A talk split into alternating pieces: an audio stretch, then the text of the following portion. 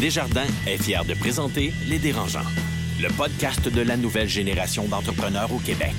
Quand les entrepreneurs ont besoin de soutien, chez Desjardins, ils ne dérangent jamais. Visitez desjardins.com/entreprise. Ils font le tour du monde. Signent de gros contrats. Écœurent pas mal de monde. Et nous racontent tout ça. Voici Les Dérangeants. Les Dérangeants!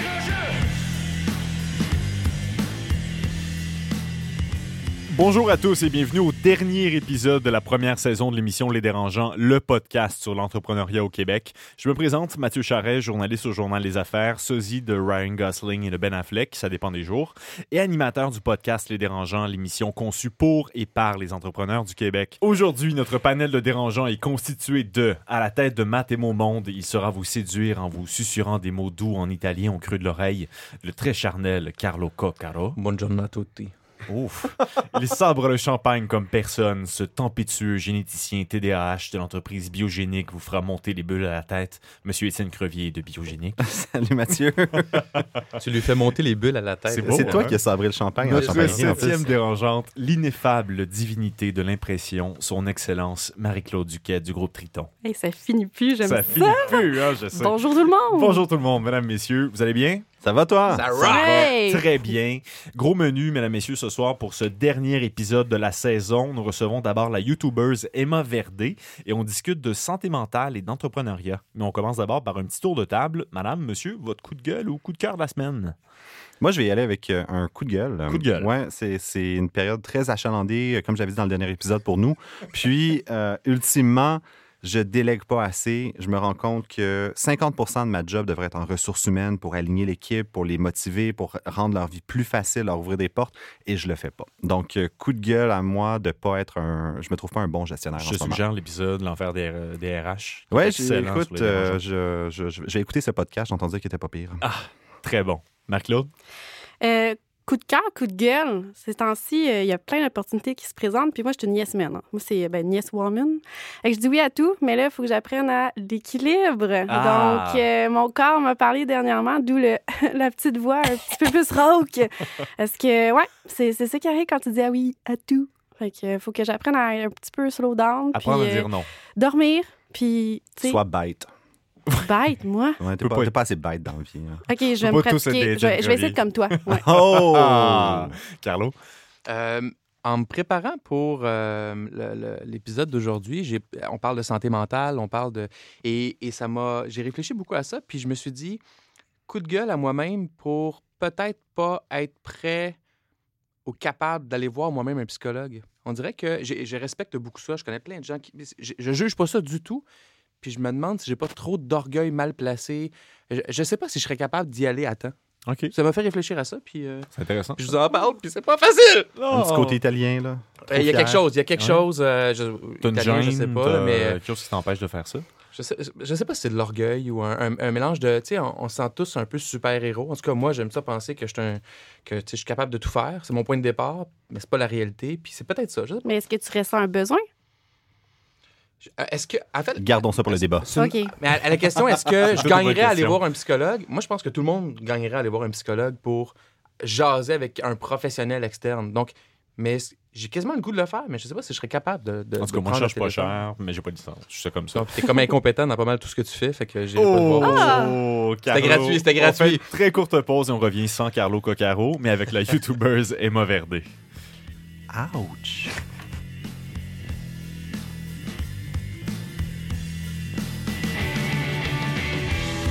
Podcast de la nouvelle génération d'entrepreneurs au Québec. Les Dérangeants. Les Dérangeants!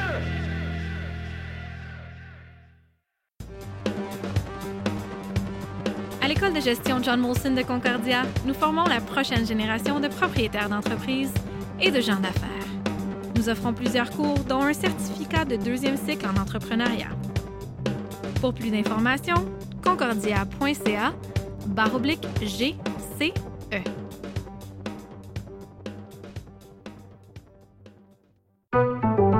Bonjour, je suis Marie-Philippe Simard, présidente de Chic-Marie. Aujourd'hui, je dérange Sophie Martin, directrice des comptes nationaux, services de cartes et monétique chez Desjardins pour parler de commerce en ligne. Bonjour Sophie. Bonjour Marie-Philippe. Sophie, est-ce qu'on peut se tutoyer? Oui, absolument. Sophie, comme tu sais, Chic-Marie fait de la location de vêtements en ligne, puis le commerce en ligne, c'est pas si simple que ça. Selon toi, ça c'est quoi la première chose qu'il faut que les entrepreneurs regardent quand ils veulent démarrer une boutique en ligne? Il faut prendre le processus en considération dès le début du plan d'affaires. C'est certain que nous consulter, nous impliquer dès le départ, ça évite de s'égarer, donc nous, on peut t'orienter vers les bonnes solutions. Puis ça permet aussi aux entrepreneurs de développer plus rapidement un modèle qui est solide, qui est efficace, qui est sécuritaire. La première chose, c'est de vraiment être capable de bien cibler tes besoins, parce qu'il y a une panoplie de choix de plateformes que tu peux utiliser ou encore de services clés en main. Par exemple, dans les éléments que tu dois regarder, il y a le prix, la langue de l'interface, le nombre de produits que tu veux mettre en ligne, l'hébergement. Donc, c'est tout vraiment des éléments à considérer. Bien, un gros merci, Sophie, à toi. Merci, Marie-Philippe.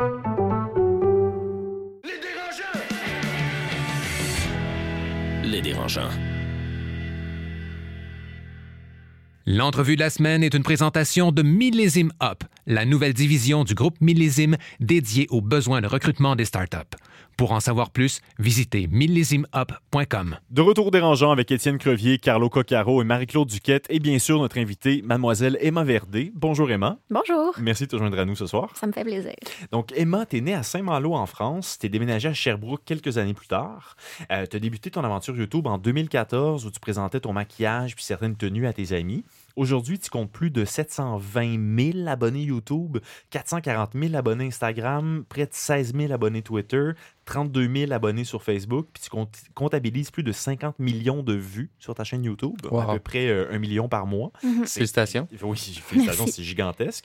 Depuis 2016, tu as entre autres écrit un livre, lancé une collection d'articles scolaires, puis une ligne de vêtements. Donc, Emma, explique-nous comment fonctionne le modèle d'affaires d'une YouTubeuse comme toi. Est-ce que YouTube te paye par mois, te paye par tranche de clics? Est-ce que YouTube, c'est la majorité de tes revenus? Comment ça fonctionne un peu ce modèle-là? Tous les YouTubeurs sont payés une fois par mois par YouTube. Okay. Puis, en fait, YouTube partage ses revenus. Donc, il y a tout le temps une publicité devant les vidéos qu'on peut skipper après 5 secondes, 30 secondes. Puis, ce revenu-là, YouTube le sépare en deux. Donc, l'argent que la marque donne à YouTube pour être devant la vidéo, il y a une partie qui revient aux YouTubeurs. Donc, c'est comme ça que les YouTubeurs font de l'argent. Il y a une deuxième façon, après, c'est de faire des vidéos sponsorisées. Donc, quand tu as pas mal d'abonnés, les marques trouvent ça intéressant de faire des collaborations avec toi, donc de t'envoyer des produits, de t'envoyer des idées de projets à faire avec la marque. Donc, c'est comme les deux gros moyens de paiement que reçoivent les YouTubeurs. Puis après, il y a ce que j'aime beaucoup faire, c'est des projets à part, donc des produits dérivés. Donc, par exemple, écrire un livre, faire une collection de quelque chose. Donc, c'est le truc que je préfère.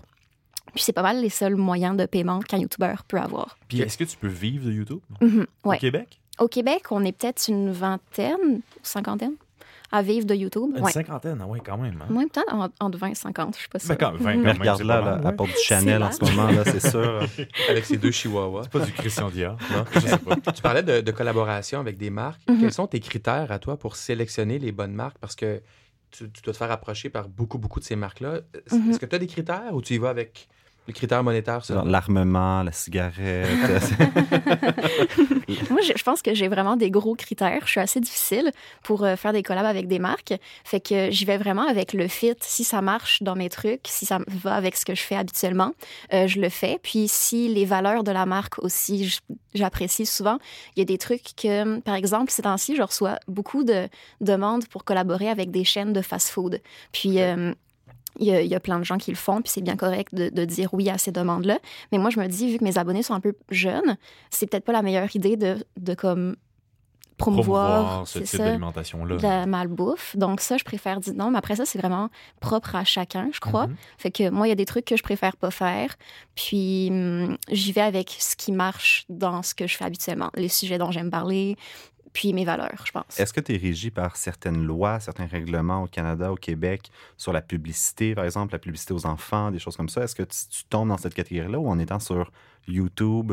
Vous êtes capable d'avoir des valeurs un peu plus flexibles? De contourner, c'est bonne question, Étienne. Mm-hmm. Je pense pour la publicité envers les jeunes, c'est plus flexible sur les réseaux sociaux. Par contre, il y a un truc qui est super important, c'est de vraiment bien dire aux gens que tu as été payé pour un poste. Donc moi, à chaque fois que les gens me demandent la façon où tu peux voir, dans le fond, qu'un influenceur a été payé pour faire un poste, c'est de mettre le hashtag ad ou hashtag pub. Puis... si la personne l'a mis, c'est qu'elle a été payée pour faire le poste. Puis si la personne a été payée pour faire le poste, mais n'a pas mis un hashtag pub, donc elle ne le dit pas, ça, c'est pas correct. Mais c'est une question... C'est juste... subtil. C'est une loi. C'est une loi? Je suis pas sûr. C'est une loi? Non, ça me surprendrait. Non, non, c'est à la raison, c'est une norme, mais c'est pas, du placement de produits. Les placements de produits dans les films ou tout ça, y a pas, ça dit, ils disent pas que c'est du placement de produits? Non, tout à fait. Il y a les normes canadiennes de publicité, mais c'est pas quelque chose qui est exécutoire, en fait. Ils peuvent donner un jugement, mais c'est un jugement... Non, t'es-tu avocat? Je suis avocat, secrètement. Dis-moi, Emma, t'es représentée par l'agence Slingshot. Pourquoi t'avais besoin d'avoir... Quoi, c'est une agence? Explique-nous un peu qu'est-ce qu'ils font pour toi, finalement. Ils m'ont contactée à un moment où, comme ma chaîne YouTube explosait, c'était un moment où j'avais vraiment, vraiment beaucoup de nouveaux abonnés, puis j'avais décidé d'arrêter l'école un petit moment pour me concentrer là-dessus, parce que j'avais des propositions de projets que je trouvais vraiment intéressants, puis j'avais pas envie de perdre ces projets-là. Donc, ils sont arrivés à un moment où j'avais tellement de demandes, puis de mails. Fait que le Slingshot, il gère vraiment la partie plus les relations avec les marques. Il gère mes mails, il gère les contrats. Donc, il y a un avocat qui doit regarder les contrats, il me donne des conseils sur ce que je devrais approuver, ne pas approuver, tout ça. Puis la partie contenu, c'est vraiment moi qui le fais à 100%. Donc, on se partage un peu le travail. Puis évidemment, ils prennent un pourcentage sur les contrats qu'on fait. Et quand tu as une marque, tu fais du sponsoring, là, une marque par exemple, est-ce que tu penses que ça décrédibilise aux yeux de tes auditeurs? Est-ce que toi, quand tu regardes tes youtubeurs préférés, c'est quelque chose qui te dérange? Ça me dérange s'il y a vraiment un mauvais fit. Okay. Si on voit que c'est une pub, que c'est comme forcé ou que ça marche pas avec ce que la personne fait, c'est ça? Je trouve que ça décrédibilise beaucoup. Oui. Quand on sent que la personne l'a fait un peu parce qu'il y avait un gros chèque, je trouve ça comme... Ça se voit tout de suite. Donc, c'est quoi un gros chèque dans ton domaine? C'est-tu 50 000? Est-ce que c'est 100 000? Est-ce que c'est 25 000? Ça dépend vraiment du nombre d'abonnés, je crois. Okay. Mais même, disons, tu as combien d'abonnés, toi, YouTube? YouTube, 700 000. OK. Disons, quelqu'un qui a 1 million d'abonnés YouTube, est-ce que c'est crédible de penser qu'il peut avoir un chèque de 50 000 $ pour un placement de produit ou c'est plus 25 000? C'est le coût par 1000 que tu payes, ultimement. Fait que, si c'est 700 000, un bon coût par 1000, ça va être 5 $ par 1000. Fait que fais le calcul. Mais est-ce que c'est ça? Je dirais, il faudrait demander à quelqu'un qui a 1 million d'abonnés. Puis, on peut aller à 750 000 si tu veux aussi. Sur YouTube, par contre, il y a un moyen vraiment simple de le savoir. C'est à peu près 1 $ par 1000 vues. Donc, on peut regarder le nombre de vues par mois que la personne a. Puis, ça te donne une bonne moyenne du montant qu'elle fait. Mais pour des marques, c'est vraiment difficile. Parce qu'il y a des marques, par exemple, comme du fast-food, où ils savent que les YouTubers sont hésitants à sponsoriser ce genre de choses-là. Ils vont mettre les prix vraiment plus hauts pour que les gens... Les valeurs flexibles, oui. Finalement. C'est ça. Alors que quelque chose comme une marque bien normale qui fit avec à peu près tout le monde, ça, ils mettent des prix un peu plus raisonnables. Donc, puis, ça dépend. Okay. Donc, dis-moi, pour un entrepreneur PME au Québec, qu'est-ce que Emma Verde peut faire pour lui ou pour elle, justement? Est-ce que ça t'arrive d'approcher des marques pour dire comme « Hey, j'aime vraiment ton produit, j'aimerais ça qu'on travaille ensemble ». C'est quoi ton pitch de vente pour moi, Étienne Crevier, PDG de Biogénique, qui a envie de travailler avec Emma Verde? Je dirais... Moi, c'est assez rare que je vais vers les marques parce que je suis très difficile sur les contrats que je fais. Non, non, c'est vraiment pas ça. Hey! Non, je préfère vraiment faire des projets comme des produits dérivés ou ma collection de vêtements, j'aime vraiment ça aussi. Donc, je fais pas souvent des collaborations avec des marques. Puis, si par exemple, il y a une marque que j'adore, que j'aime vraiment, que j'utilise de toute façon puis que ça fitterait vraiment dans mes trucs, c'est sûr que j'irais vers cette marque-là. Puis, je crois que la première chose qu'un influenceur donne à une marque, c'est le public cible, puis son nombre d'abonnés. J'imagine c'est statistique. Est-ce que ton public cible évolue? Parce qu'ultimement, est-ce que dans 5 ans, tu vas toujours toucher la même clientèle? J'ai remarqué que mon public vieillissait un peu avec moi. Donc, je crois qu'il est soit un peu plus jeune que moi, je dirais 50% un peu plus jeune que moi, donc 13 à 17.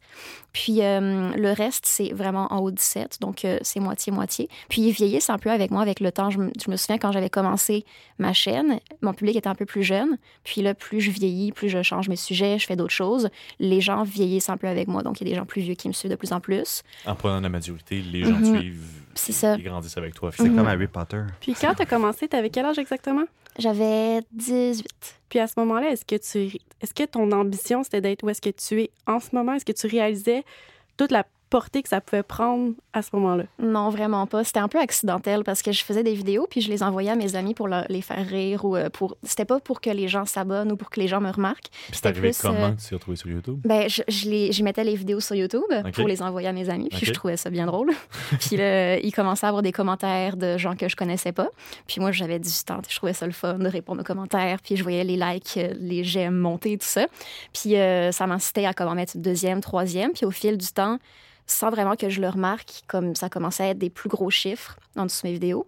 Puis les marques ont commencé à me contacter. Ça s'est vraiment passé graduellement, puis, sans que je le remarque trop. Quand est-ce que tu t'es rendu compte que, oui, tu étais youtubeuse, mais en plus que tu es devenue entrepreneur? Parce que quand tu as commencé tes marques, c'est ce que tu es devenue en même temps. Mm-hmm. Est-ce que tu t'en rends compte? Je pense que je m'en suis rendu compte quand les gens autour de moi commencent à me le dire, des gens plus vieux ou plus qui sont des gens entrepreneurs ou qui travaillent un peu plus dans le domaine. Le journal Les Affaires t'appelle pour une entrevue. C'est ça. On va se parler après l'épisode, je pense. À ce moment-là, je le remarque, mais au début, je pense pas que le premier mot qui me venait en tête quand je parlais de mon métier, c'était entrepreneur. Te considères-tu maintenant plus entrepreneur? J'imagine, si les gens me le disent. OK. Est-ce que tu fais toi-même? Tu ne te définis pas comme ça? Ben, je dirais... Souvent, je dis plus influenceur. Influenceur. Personnalité publique.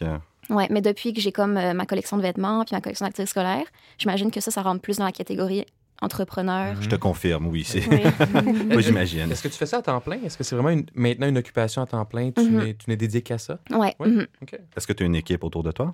À part le Slingshot, qui gère beaucoup mes contrats avec des marques, non, j'ai rien. J'ai personne d'autre avec. Tu fais le montage, tu fais le tournage toi-même. Pour mes vidéos, je fais tout. Ma collection d'articles scolaires, le Slingshot m'aide un petit peu avec ça. Beaucoup, en fait. Puis, juste un peu, là. Ma collection de vêtements, j'ai décidé de faire ça comme toute seule, complètement. Ça veut dire quoi, toute seule? Tu as dessiné les vêtements? Tu les couds toi-même? J'ai engagé une couturière, Fait que je les fais faire à Montréal. Tu es allé chercher les tissus. Puis... t'es vraiment un entrepreneur, là. On va mettre clair tout de suite, là. T'es vraiment entrepreneur. Quand t'es youtubeuse, c'est qui ta compétition? Qui tu comptes?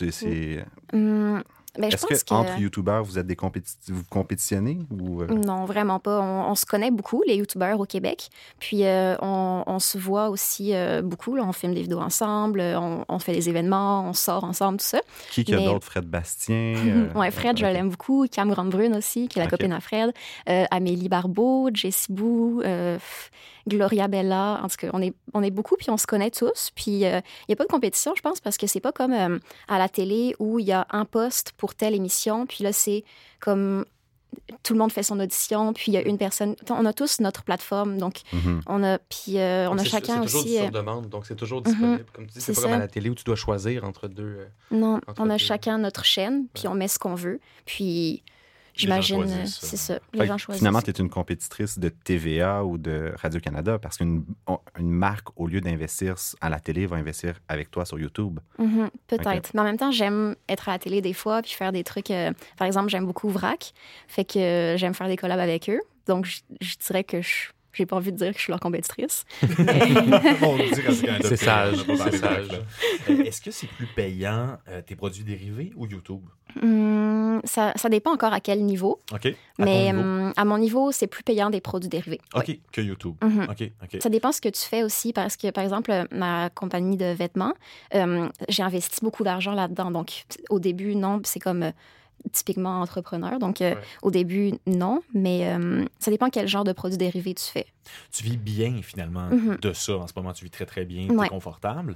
Est-ce que ça te fait peur un peu, dans quelques années, d'être un peu, je ne veux pas dire has-been, là, mais d'être un peu dépassé ou t'es plus à la mode? Même technologiquement, ça sera peut-être plus YouTube. Exactement, ça peut être d'autres plateformes. Pokémon Go. Un plan B?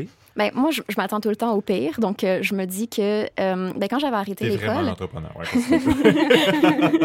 Quand j'avais arrêté l'école, je me disais comme, j'arrête pas l'école, c'est sûr que je vais y retourner à un moment. C'est juste que là, je mets ça sur pause parce que j'ai envie de saisir les opportunités qui arrivent en ce moment.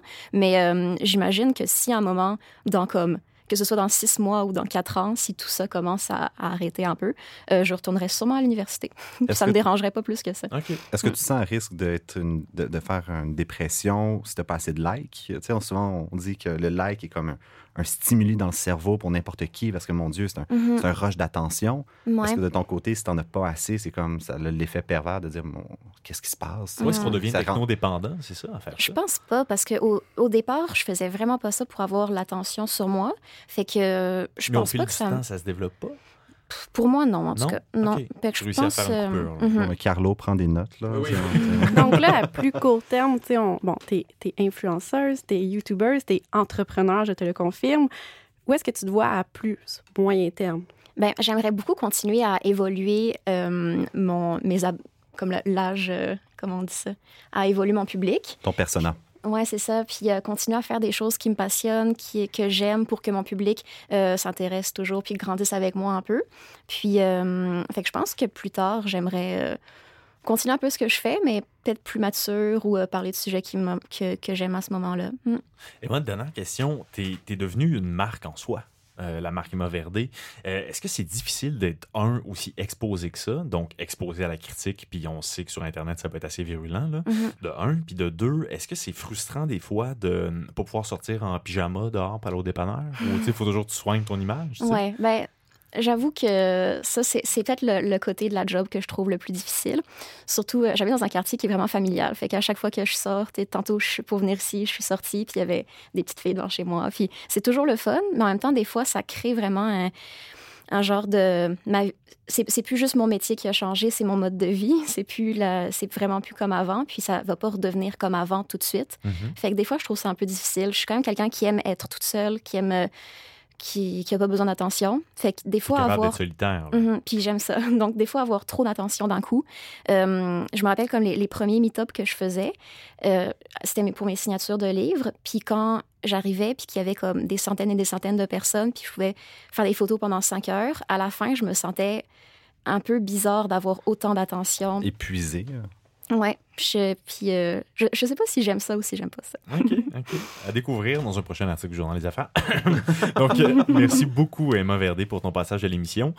Nous, on fait une courte pause, puis on se retrouve pour discuter d'entrepreneuriat et de maladie mentale. Pour la discussion, les PDG se cachent pour pleurer. Le podcast de la nouvelle génération d'entrepreneurs au Québec. Les Dérangeants. Les Dérangeants!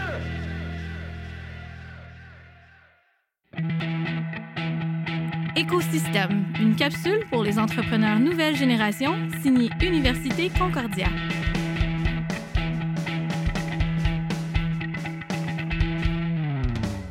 Bonjour, je suis Charles Beerbrier, entrepreneur en résidence, Banque nationale, pour l'école de gestion John Molson à l'Université Concordia. Une question que les jeunes entrepreneurs me demandent souvent est qu'est-ce qui m'a fait prendre le saut pour partir ma business? Alors, j'ai pris le pas dans l'entrepreneuriat parce que j'ai toujours voulu poursuivre ma passion pour la fabrication de la bière, combiner ça avec le démarrage d'une entreprise. Alors, pour moi, c'était vraiment de contrôler mon propre destin. Pour plus d'informations, concordia.ca/GCE.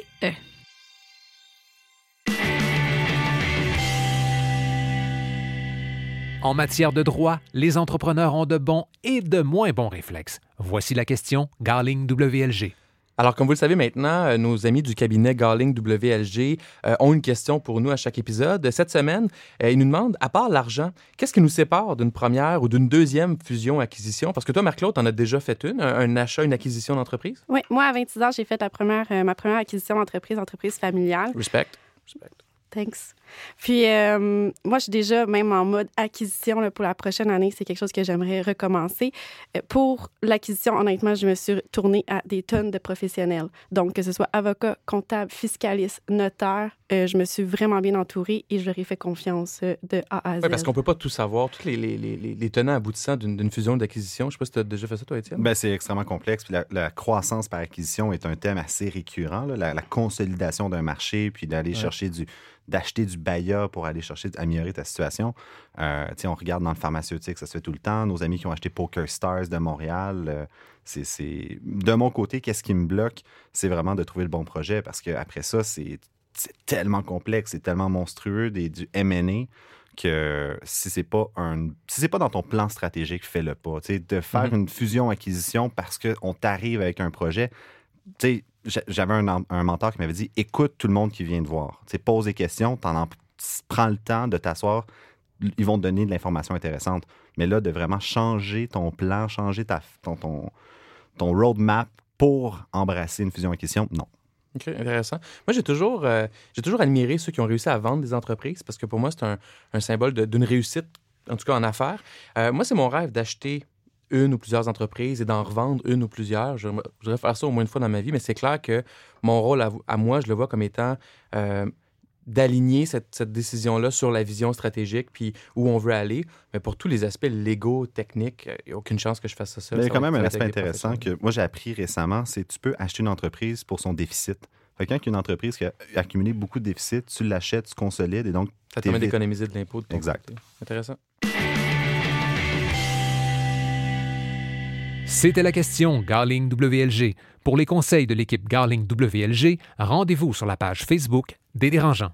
De retour Dérangeants avec Marie-Claude Duquette, Étienne Crevier et Carlo Coccaro place maintenant la discussion sur la santé mentale de nos entrepreneurs, une discussion intitulée « Les PDG se cachent pour pleurer ». Marie-Claude, Carlo, Étienne, vous travaillez beaucoup, vous vivez beaucoup de stress, de situations anxiogènes. Puis il y a une étude de l'Université de Californie qui a fait un lien entre l'entrepreneuriat et la maladie mentale. Il paraît que 49% des entrepreneurs ont des problèmes mentaux. Ça peut être des problèmes de dépression, d'addiction, de désordre bipolaire, de TDAH, d'anxiété. Trouble narcissique. Trouble narcissique, effectivement. On n'aimera pas de nom. Donc, est-ce qu'il se connaît bien, en tout cas? Oh, il se connaît, Carlo. Et est-ce que de parler de ces problèmes de santé mentale, c'est encore un sujet tabou dans le monde de l'entrepreneuriat? Oui. Oui. Totalement. Oui? Pourquoi? Oui. Ben, j'étais allée à une conférence une fois avec Dominique Gagnon, justement, qui aborde le sujet qu'on est 49% atteints de maladie mentale. Puis dans la salle, il dit « Qui ici est atteint de maladie mentale? » Personne ne lève la main. 49% n'ont pas levé la main. Là. Non, 49% non. Peut-être 3, madame. Puis après ça, c'est qui ici, leurs enfants sont atteints d'une maladie comme le TDAH? Là, je pense que c'est 90% de la salle qui ont levé le bras. OK. Parce que je pense que c'est génétique. Fait qu'il y a quelque chose à se poser là-dedans. Là. Ouais, on a peur de le dire. Là. Ouais. Oui, puis les entrepreneurs gèrent des sous, gèrent des employés, gèrent des projets, là. Ont des investisseurs pour la plupart. Moi, je pense, j'ai pas d'investisseur, mais je pense pas que ton investisseur, il veut entendre ça. Il y a vraiment une notion de c'est pas vrai que tout le monde est ouvert à ce que l'entrepreneur soit déprimé, soit ultra stressé, ait de la difficulté à dormir. Des fois, il faut le cacher parce qu'il faut aller chercher de l'aide. Là, on s'entend, je pense que tout le monde valorise ça. Mais en même temps, il y a un tabou. Chez les hommes, il est encore plus grand, mais il y a un tabou parce que c'est de la même façon que les grands sportifs de haut niveau, ils ne vont pas dire ces affaires-là. C'est trop tabou dans leur milieu. C'est-tu vrai, Marie-Claude, que c'est plus facile pour les femmes de le dire? Je ne sais pas. J'ai pas l'impression que c'est plus facile. Est-ce qu'on est plus ouverte, par exemple, à aller chercher de l'aide? Peut-être. Moi, honnêtement, on parlait d'avocats tantôt, que ce soit d'avocats, de comptables, de notaires. Moi, j'ai quelqu'un qui m'accompagne autant personnel parce qu'il y a des enjeux. Tu fais face à des gros questionnements parfois, puis c'est pas un comptable ou un avocat à ce moment-là. Puis ça peut être un coach, ça peut être un mentor. Moi, je vais me chercher de l'aide pour justement m'épauler là-dedans. Étienne? Ben, moi, ça vient du fait que l'entrepreneuriat, c'est quelque chose qui, selon moi, s'enseigne très difficilement. C'est pas un parcours qui existe depuis très longtemps comme la médecine ou être avocat ou être pilote. C'est assez récent dans l'histoire du Québec que vraiment on valorise l'entrepreneuriat et ça prend vraiment des couilles solides pour survivre à ce rythme de vie-là. Moi, j'ai fait une thérapie. Je suis très porté à aller voir des psychologues pour parler, pour vider mon sac. J'aime bien prendre quelqu'un, lui dire « Je te donne 100$ puis je te vide ma marde. » Puis t'as pas le choix d'écouter. T'as une heure. C'est ultimement quelqu'un qui a vraiment un point de vue externe, qui fait pas partie d'aucun des problèmes, donc qui peut vraiment agir comme un élément de solution. Et je connais personne qui a atteint un haut niveau de performance, que ce soit en entrepreneuriat ou dans le sport, qui ne consulte pas. Okay. Donc, okay. C'est une solution. Là. C'est une solution et le fait que ça ne soit pas implicite dans le processus de dire, écoute, si moindrement que tu atteins 10 employés, prends-toi un thérapeute. Comme ça vient avec. Ah oui, tant que ça? Ah ouais. Selon moi, c'est... Il y a un lien direct en disant, j'ai à dealer avec une masse salariale, un minimum de payroll, des gens qui... Une famille, tu sais, je prends juste Olivier, qui est mon directeur des technologies, mon CTO en anglais.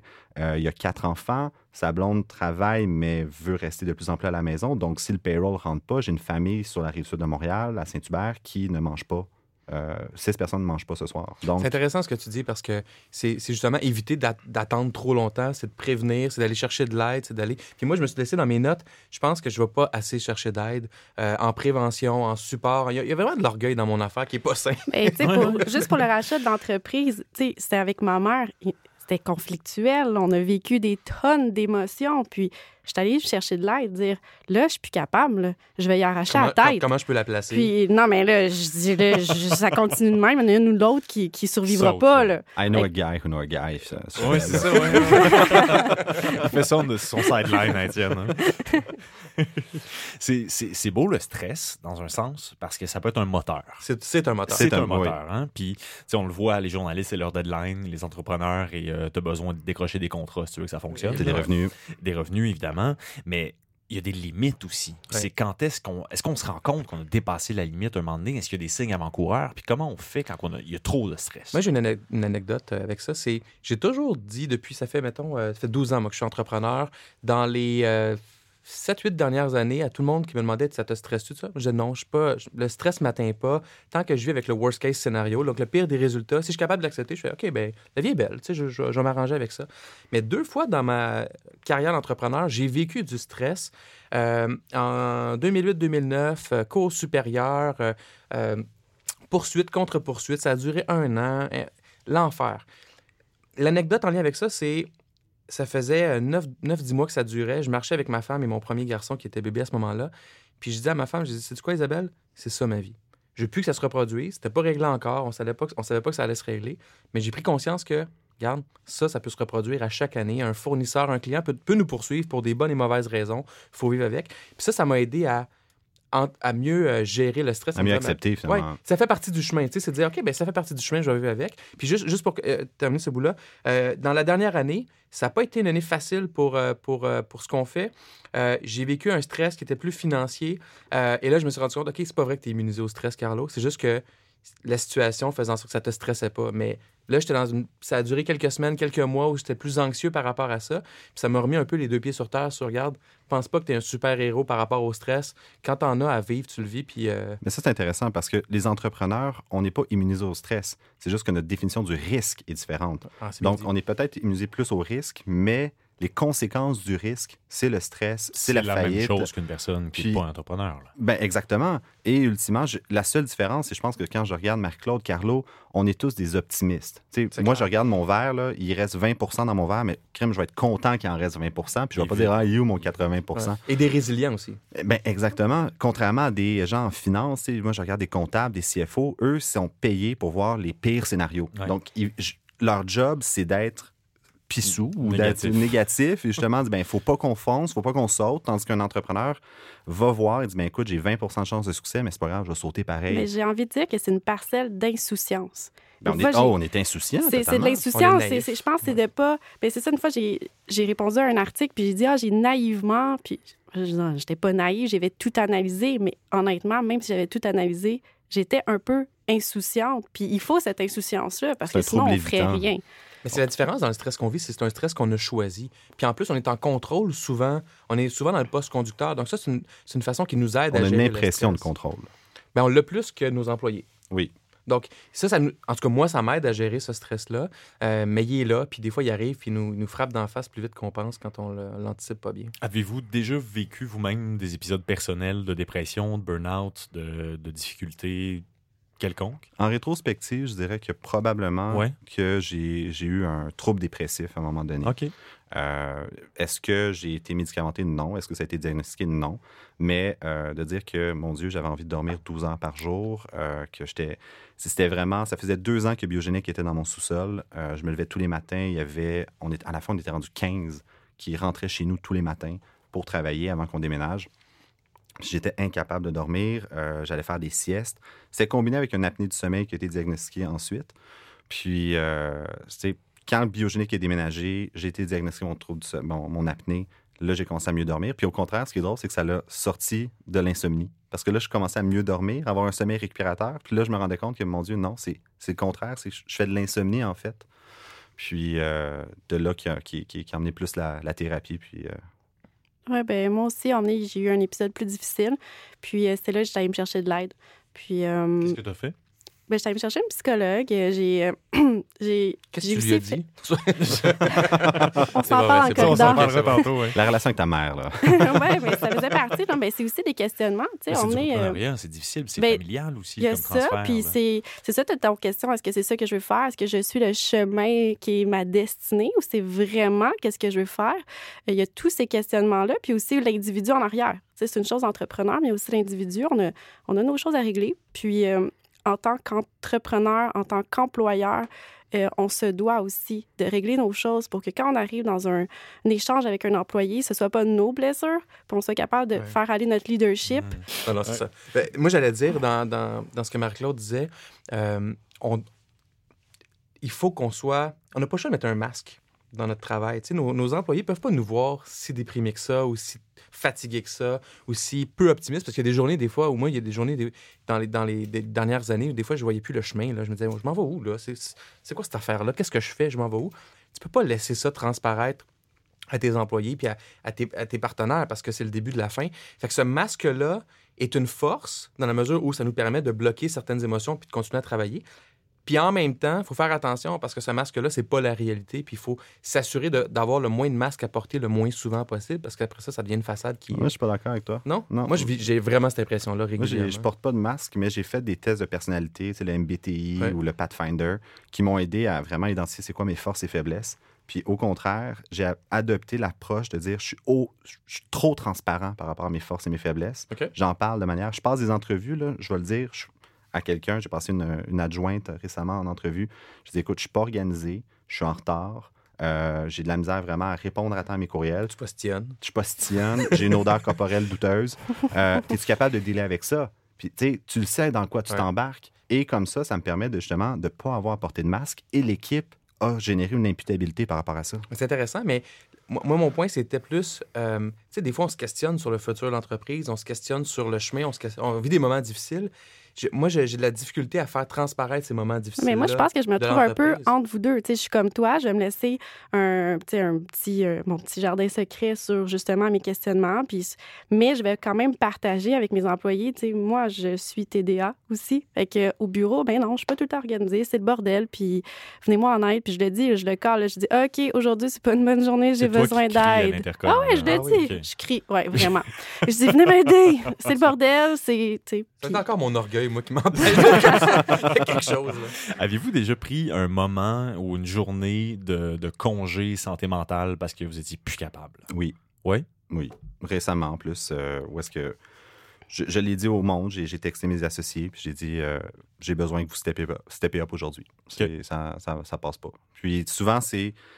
Tu le vois pas la veille, tu te lèves le matin, tu te dis « Mon Dieu, que ça passe pas ce matin ». Puis c'est d'être capable de faire ça, d'avoir une équipe en place pour le faire, ça m'a sauvé la peau à plusieurs reprises parce que des conversations, des discussions, des négos, surtout avec des clients, des partenaires qui te rentrent dans la tête puis ça prend une coupure. Puis si tu fais pas la coupure assez rapidement, mais c'est là que ça vient te manger de l'intérieur. Ouais, puis c'est une spirale sans fin. Là. On parle de psychologue, mais est-ce qu'entre entrepreneurs, il n'y aurait pas façon de s'aider aussi? Parce que vous vivez des situations qui peuvent être similaires. Là.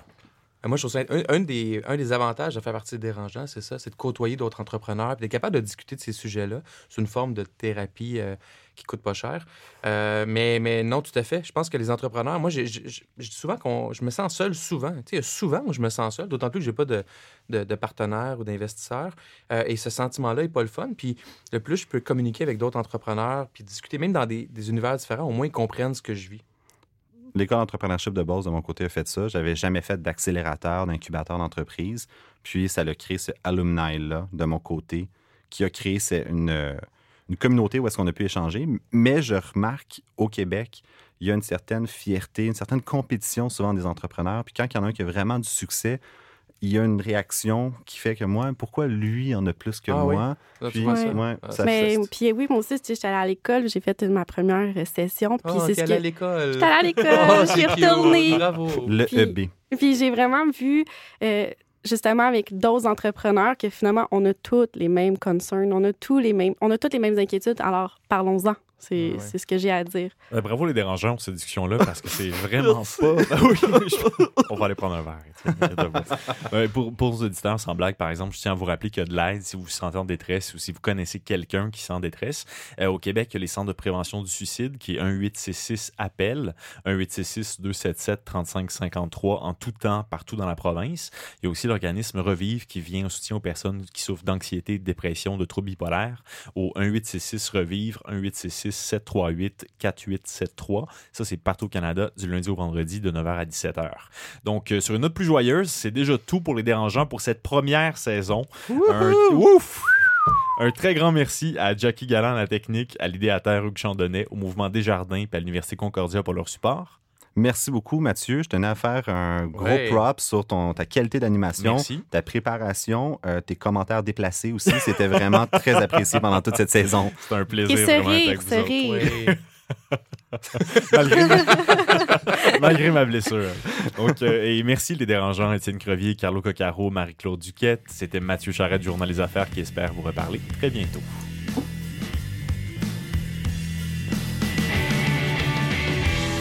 Podcast de la nouvelle génération d'entrepreneurs au Québec. Les Dérangeants. Les Dérangeants!